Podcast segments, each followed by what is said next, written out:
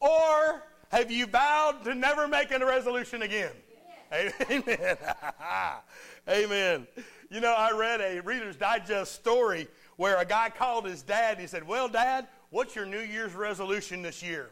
And he said proudly, I want to make your mama as happy as I can all year long.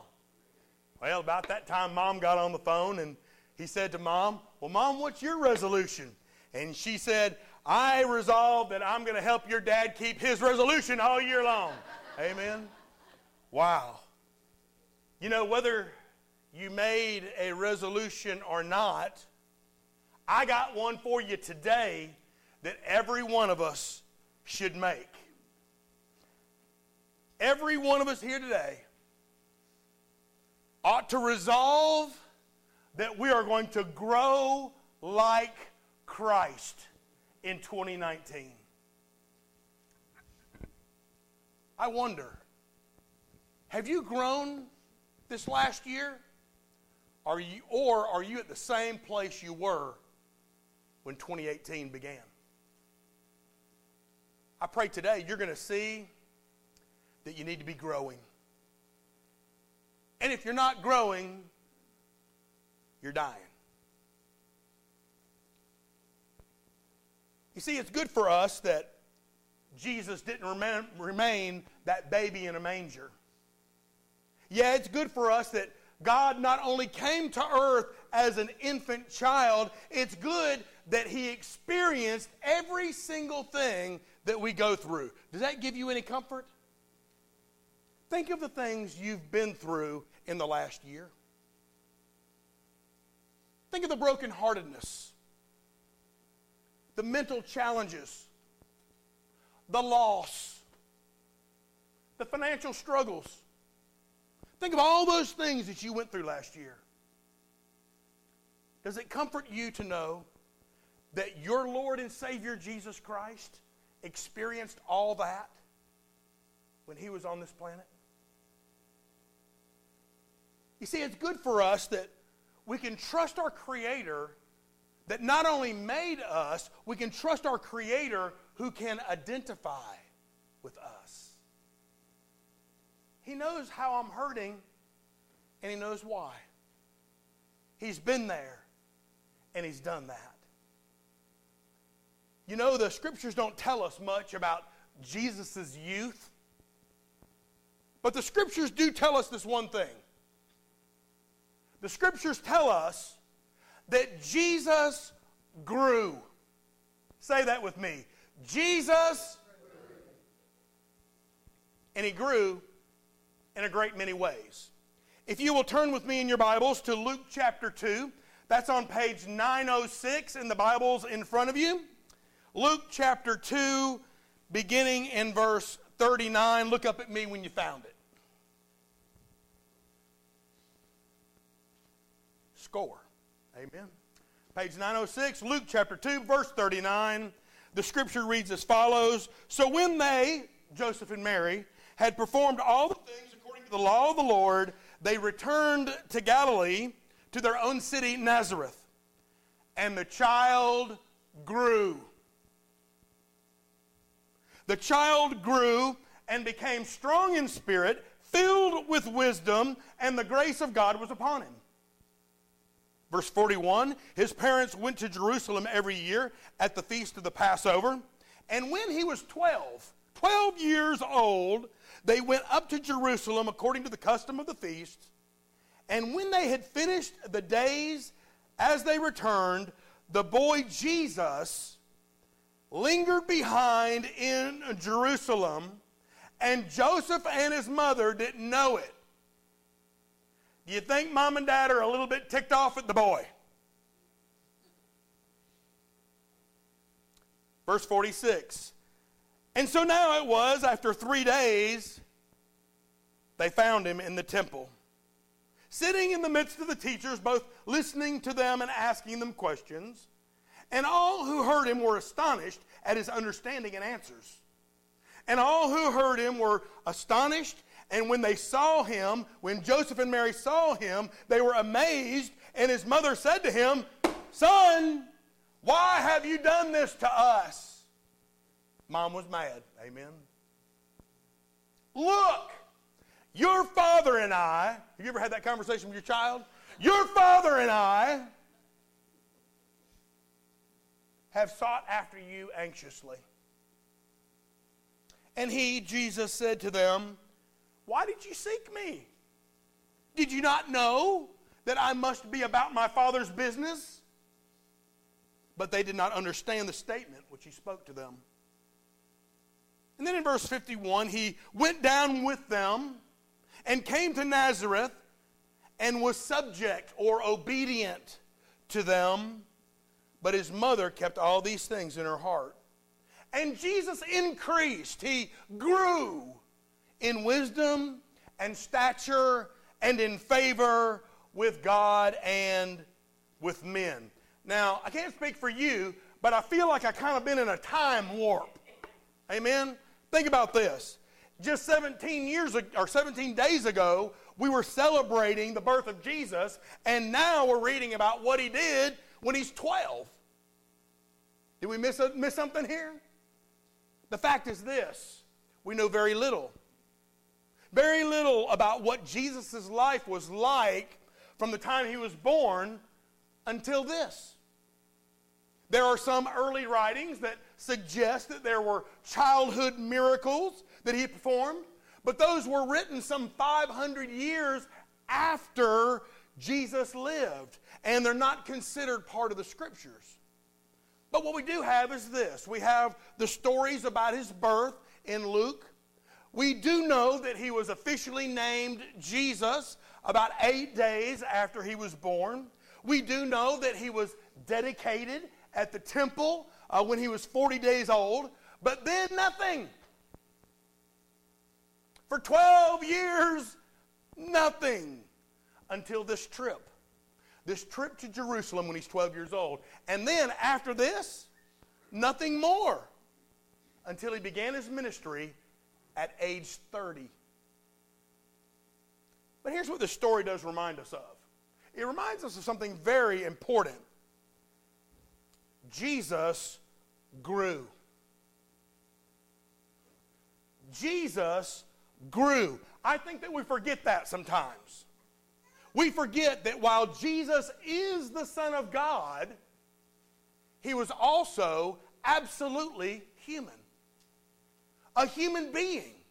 A human being who grew in some of the same ways that you and I grow. For example, this story shows us that Jesus had a growing sense of what God's place for him was, what God's presence was in his life, what his purpose was for his life, but also for the plan that he had for Jesus' life. And it was that understanding that kind of caused a little bit of tension between he and his parents. It's the same way that it happens with us. As our teenagers grow up and they begin to sense what the purpose for their life is and what the plan might be, they want to go and they want to follow that plan. They want to follow that path and we want to hold them back and protect them from the challenges that, that face them on the path of life. Uh, it's the same thing with Jesus. And like our parents, Mary and Joseph held Jesus accountable for his actions. Did y'all hear that? Did you hear Mary getting on to him? Your father and I. We're mad. We're upset that you lingered behind, that you didn't stay with us. Your father and I have been looking for you anxiously. We've been worried sick about you.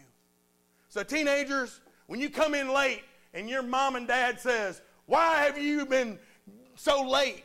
Why have you come in so late? Just know that Jesus' parents said the same things. They were concerned and they worried about their child anxiously.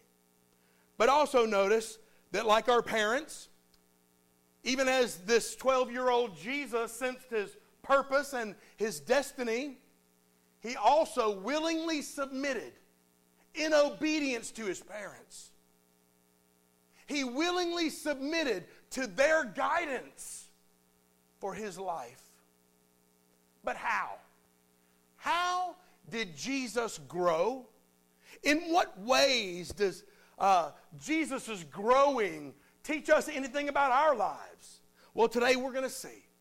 We're going to see the ways that Jesus grew, but also the ways that we must grow in order to be like Christ. Notice first that Jesus grew up. He grew up. Look in there in verse 40.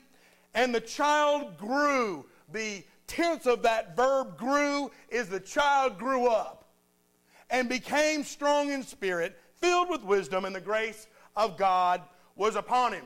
You see, between his infancy and his teen years, Jesus grew up, and the Bible says that he became strong in spirit.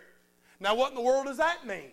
Strong in spirit. Well, it means that as he grew, he became keenly aware of what God was doing in his life. That he became uh, willing to yield to his Father's Spirit through the life that he lived. It means that as he grew, more and more of the Father's love, the Father's joy, the Father's peace, the Father's patience, the Father's goodness, more and more of the Father's patience, the more and more of the Father's loving kindness and gentleness and faithfulness and self control. More and more the Father became evident in Jesus' life. It's the same thing that should happen with us as we grow up in Christ, people ought to be able to see more and more of the Father in us.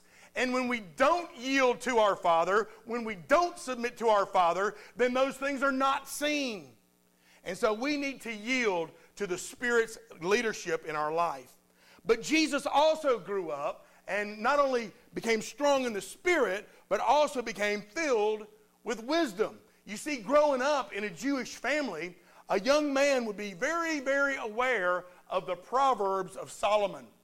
The first proverb in the book of Proverbs is uh, chapter 1, and it says, For attaining wisdom and discipline, for understanding words of insight, for acquiring discipline and a sensible life, for doing what is right and just and fair, for making the simple minded wise, for giving knowledge and purpose to young people. Why? For the fear of the Lord is the beginning of knowledge. That states the whole purpose in the book of Proverbs. And Jesus knew that in the Father there was great wisdom. And then when he yielded to that wisdom, that he would uh, manifest that wisdom in his life as well. He became filled with what the Lord offered for a disciplined and sensible life. So grew, Jesus grew. He grew up physically, he grew up in years. But as he grew, Jesus also realized that, you know what? He needed to make some changes. As Jesus grew up, he realized that he needed to make some adjustments in his life. He realized that he needed to take on more responsibilities that his heavenly Father intended for him to have. And this age that Jesus went to the temple, age 12, was an age which at that time was considered where a child was ready to start moving into adulthood. Yeah, it was time. It was time for Jesus to grow up. Can I tell you that it's time for you and I to grow up? It's time to stop acting like a child, stop living like a child, and take on some of these responsibilities. And it's time for us to grow up. And we should count it a privilege to do so. God has given us our lives, and get this we have the blessing of receiving our lives and making it more than it originally was.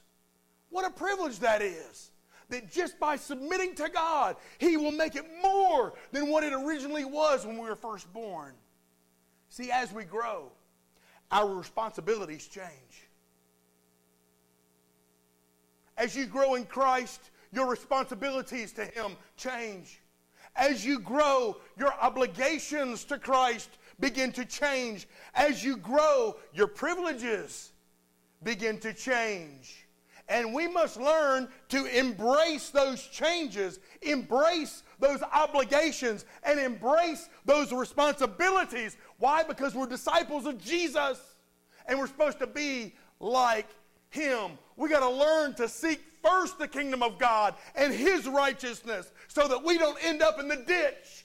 Amen? Because if you don't follow the Lord's lead, that's where you're going to end up. So Jesus grew up. He grew up strong in spirit, yielding to the Spirit's will in his life. But he also grew up filled with wisdom. And in 2019, we need to do the same thing. Grow up, strong in the Spirit, and filled with God's wisdom so that we can make a difference in the world around us. Boy, it don't take much by looking at your news feed or listening to the television news to see that our world's going the wrong way. And we, as the remnant of God, the only ones left that are loving Him, we better stand up and become strong in the Spirit. We better grow up and become filled with wisdom, or our children and grandchildren are going to have it very, very rough. It starts now. Jesus grew up.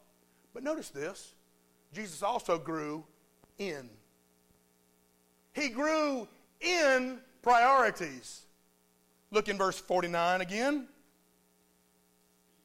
And Jesus said to them, Why did you seek me, mom and dad? Did you not know that I must be about my father's business?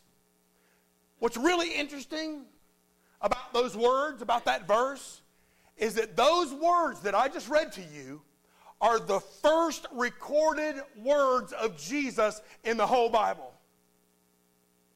The first thing he said is, I got to be doing daddy's work. I got to be about my father's business. But what it reveals is this Jesus was fully aware, fully aware of who he was as the Son of God. And he was also very conscious of his heavenly mission as the Savior. See, all through his life, all through Jesus' life, there were two things that he kept foremost. Number one, he understood who he was. He understood his identity. He understood his relationship to the Father. But number two, he understood his heavenly mission as the Son.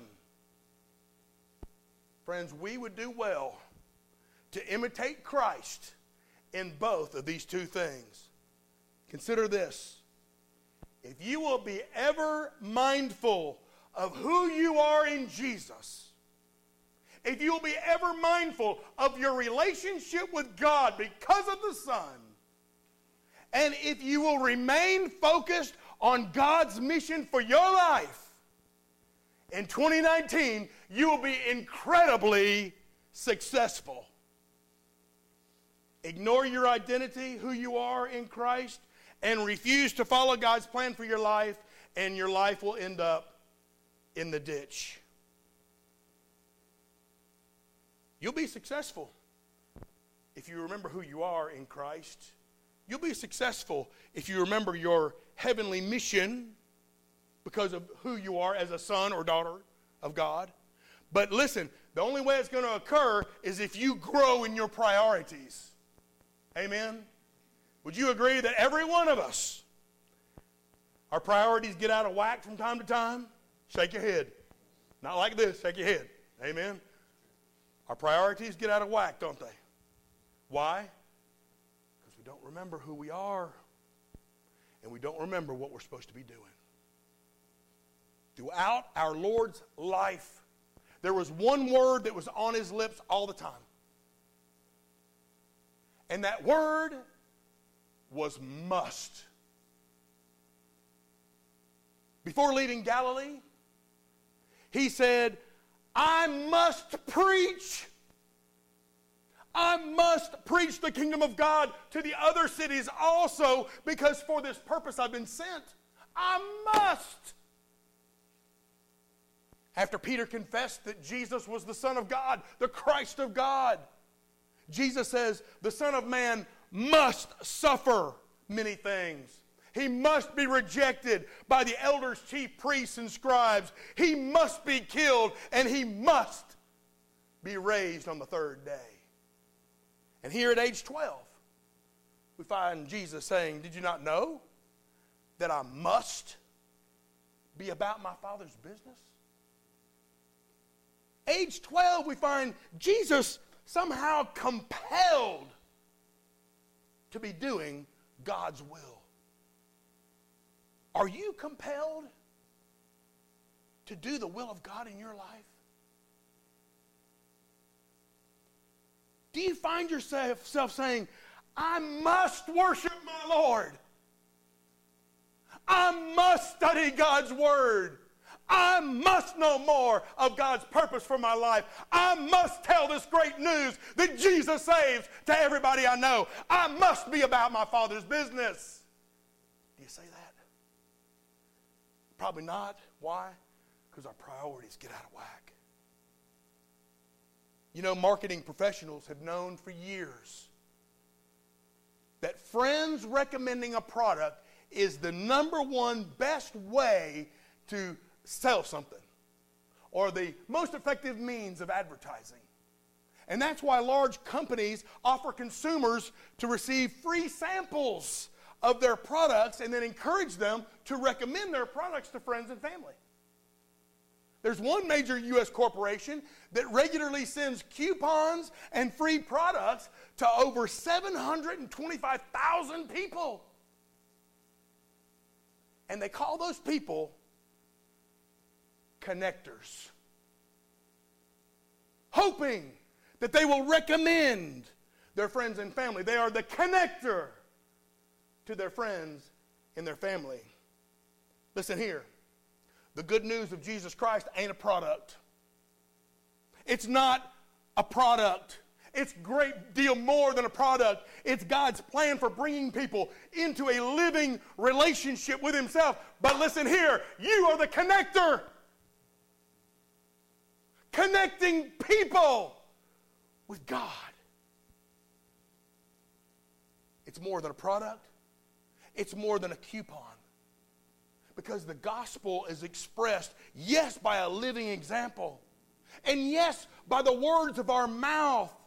But I ask, why in the world would somebody be possessed to, to go and be an example for Jesus for other people? Why would they go about talking about Jesus all the time? Could it be that their lives have been so radically changed that they can't keep quiet about Jesus? Could it be that they're so incredibly changed because of the Lord that they cannot shut up about their Savior? Well, it is human nature to talk about things that excite us. Amen? Man, I've heard more about Alabama football and Tua and Saban and national championship. I've heard more about that than I ever have. Why? Because they're excited. Again. we talk about things that excite us. But yet we don't talk about the one who saved us. God's grace through Christ should be all the motivation we need to recommend our Savior to a friend, to connect our friend with a Savior. So, friend, if you want others to know what Christ will do for them, can I challenge you? Tell them what He's done for you. That's all you got to do. My prayer is, is that we all become so radically changed that we get to the point where we simply must tell others what Jesus has done for us. So Jesus grew up, and Jesus grew in priorities. Can I challenge you this year to get your priorities straight? And believe me, I had to look in this mirror and preach this to the one I saw to get my priorities straight. But Jesus also grew, Luke says, uh, in some other ways, in grace in wisdom and in favor. That's a way of saying that as Jesus grew, his heavenly Father uh, that sent him and the people in Nazareth around him, get this, they saw evidence. They saw evidence in him that the grace of God was alive and well. They saw evidence in Jesus that he was the light. People began to witness God's grace being manifested and being reflected through him. And guess what? They loved it. Oh, they were pleased with what they saw. They were proud of their, their homeboy. Amen? They were proud of Jesus for reflecting the, the light of God. They were excited because they were seeing the light. Can I challenge you, friend, that we can and that we should grow in grace? We should be Bethelites. Amen? Be the light. Say, be the light. Be the light is what I say. Be a Bethelite. We should be growing in a way that makes a difference not only to us, but to the people we live with, the people we know, the people we work with, the people we run into. But what ways? What ways are we going to grow if we begin to grow in grace? In what ways will we grow if we begin to grow in wisdom? In what ways will we grow if we begin to grow in favor with both God and men? Well, in Colossians, Paul tells us in chapter 3, verse 12, you don't have to turn there, but check this out. He tells us how we can be effective in our heavenly mission. He says, Therefore, because you are the elect of God, holy and beloved, put on tender mercies and kindness, humility and meekness, long suffering and bearing with one another, forgiving one another if anyone has a complaint against another, as Christ has forgiven you, so you must also do. But above all these things, put on love. Love one another, which is the bond of perfection. And let the peace of God rule in your hearts, to which you are called in one body, and be thankful. Let the word of Christ dwell in you richly, teaching and admonishing one another in psalms and hymns and spiritual songs, singing with grace in your hearts to the Lord. And get this whatever you do, say, whatever you do. Whatever you do in word or in deed, do all in the name of the Lord Jesus, giving thanks to God the Father through him. That's how you grow in grace. That's how you grow in wisdom. That's how you grow in favor. How pleased would God be with us? How pleased might people around us notice if we were consistently growing in all those ways here at Bethel Baptist Church in 2019? My, my, my. Jesus grew up, strong in spirit, filled with wisdom. He grew in. He grew in God's priorities and in grace, in wisdom, and in favor. But finally, tonight, or this morning, Jesus grew toward. By that I mean that Jesus, through his whole life, grew toward a goal. He grew toward being the kind of person the Father meant for him to be. He grew toward living the life that the Father wanted him to live. Think about this, y'all. From his very beginning, Jesus' life, in all of its living, all of its learning, all of its loving, was moving him here. to the cross and to that empty garden tomb. Our lives should be growing, growing toward being the kind of people God wants us to be. Our lives ought to be growing toward living the kind of lives that God wants us to live. And every step you take, every step you take ought to be one step closer to being like Christ. I pray you can say that today. Friends, a church that is alive and well is a church that's growing. Can I tell you, be diligent to grow this year? Be diligent to grow. Where there's no growth, listen, you got a problem if you ain't growing. You got a problem if you ain't growing. Some churches have space problems, others don't. Some churches have kids running around making all kinds of racket. I ain't getting personal, but that's us. But, but others don't, and that's worse. Some churches have more expenses than they do money. Others just don't spend much. Some churches are growing so fast you don't know everybody's name. Other churches have known everybody's name for years. Some churches are enthusiastically and generously giving to missions to support missions. Others, they'd rather just keep that money in the bank. Some churches are filled with tithers, others are filled with tippers. Some churches evangelize, while others fossilize. Some churches plan for the future, others just live in the past. Some churches seek new ministries and new methods to reach lost people.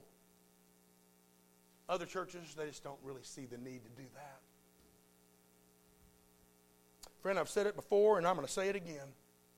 If we're not growing, we're dying. And it's never too late, never too late to grow, never too late to begin growing. Jesus grew, and we should too. Can I get an amen? So, what's your resolution for the new year? Why not make it to begin growing in your faith? To begin growing in Christ Jesus. Are you the same as you were in 2017? If so, will you vow that you won't be the same at the end of 2019? Because you'll be growing. How do I begin, Bill? Where's the first step? The first step is just giving your life to Him. Yield your life to Him. Romans 10 9 tells us that if we confess with our mouth that Jesus is Lord and believe that God raised him from the dead, you will be saved. That's a great first step. Have you taken that first step today? Let's pray. Father in heaven, I praise you and I thank you so much for not leaving us as a church full of babies for not leaving us as a youth group full of babies, for not leaving us as a leadership team full of babies. Lord, you've caused us to grow. Lord, you've caused us to grow up, strong in the Spirit and filled with wisdom. Lord, you've caused us to grow up in our priorities in grace and wisdom and favor. And now, Lord, I pray that we would be diligent to grow toward the goal you have for our lives. Father, in our church family, that means that we're going to grow up in the scriptures, we're going to grow up in service, we're going to grow up in surrender. And Lord, we're just going to submit our lives to you and ask you to do a supernatural work in us, and then we pray through us for your glory and your glory alone. And in the name of Jesus, in whose name we pray. And all God's people said, Amen. Let's all stand. Let's sing. Stand. Let's